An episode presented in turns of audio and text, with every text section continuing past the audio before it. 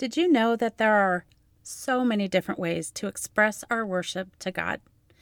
We are so different. We are each so unique. There is no one size fits all way of offering our worship to our Creator. Hi, I'm Julie Holmquist, and you are listening to Kairos Moments Podcast. Hey, friends.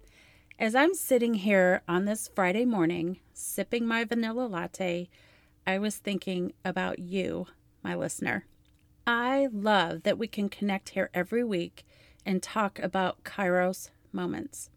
I wanted to share one that happened to me recently while I was interviewing Pete and Jordan Jones.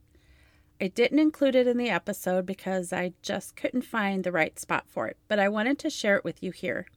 When I stopped recording the podcast, we talked for a few minutes longer, and Jordan and I were talking about imperfect action. Take a listen to this short clip. I have to say really fast something that's been on my heart and to hopefully encourage you is imperfect action and that God doesn't need us to do things perfectly or have everything done first. Like I'm such a perfectionist and it gets in the way. Mm-hmm. And lately he's been telling me in my own endeavors of like, what if instead of trying to do everything perfectly, you just saw it as worship? So, what that says to me is that God does not need my perfection. So I shouldn't even strive for that. Perfection is the enemy of creativity. And our creative God made us in his likeness, you and me. We are creative.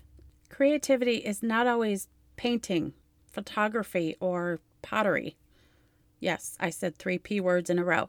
Our creativity reflects who God is in our parenting, or how we make people feel when they come to our homes, coming up with new business ideas, or leading worship, or making sure your spouse feels seen, heard, and appreciated.